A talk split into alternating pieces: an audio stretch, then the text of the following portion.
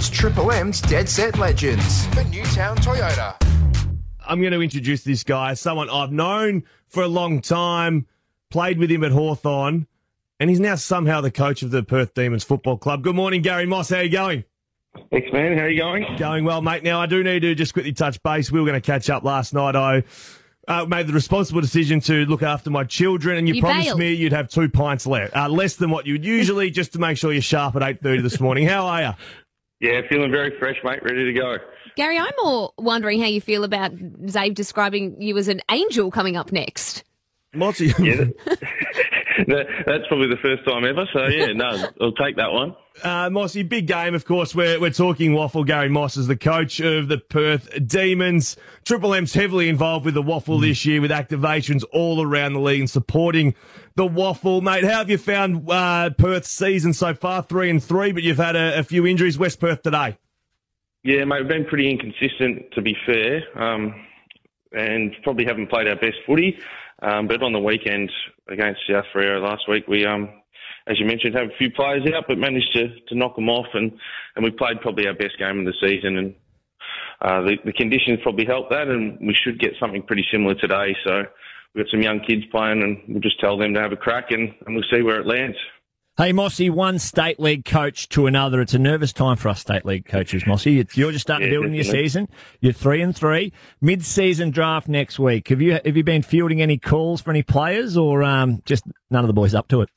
Yeah, no, none of the boys are up to it, mate. Um, I think Brady Gray uh, nominated and had a good start to the season, but hasn't played for the last four weeks, and um, he's probably at that age where it might be getting a bit past him in terms of uh, yeah his, his age profile. But um, yeah, that's that's probably the only one that's in contention. Talk about underselling your star to keep him on the books, That's brilliant, Mossy. Hey, you, you mentioned Brady Gray. Uh, he used to rent out my house in Perth when he was at, at Fremantle, and they nicknamed him Palmolive because he just used to buy tubs and tubs of Palmolive soaps.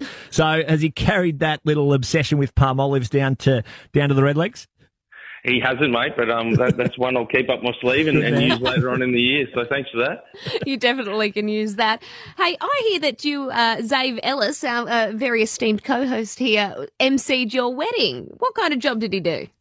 Mate, he was actually outstanding, um, and all Oh, the that's not feedback what we was wanted. very good.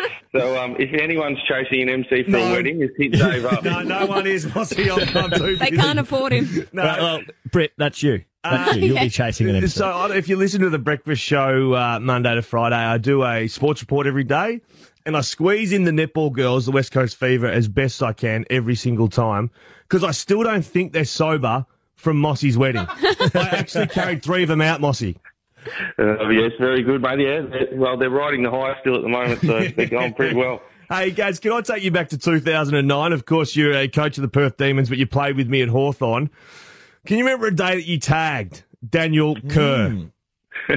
Yes, I remember it pretty well, Dave. It was probably the only good game of my career, so I remember it pretty well. Can you confirm that whilst tagging Daniel Kerr, the superstar from the Eagles, you had 24 disposals and kicked four goals on him?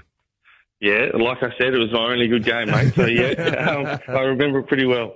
Uh, He always, and you'd be telling everyone about that, Moss. Keep telling it, keep spruiking it to those players that are no good at the red legs. Make sure you let them know that that's the type of areas they can aspire to. Hey, Buddy Franklin, he's a former red leg. Out of contract there at the Swans. Are you, uh, are you putting the pocket money away? But I think it might be 2023 when he'll become available to you, Mossy. So what's going on there? We are hopeful that he, he might finish his career at 40 years old at, at the Redlegs, but um, no, I think he's a, he's pretty happy in Sydney and uh, the Redlegs. He probably doesn't even know who they are anymore. Do you still get any bonuses or anything if he plays well, kicks goals?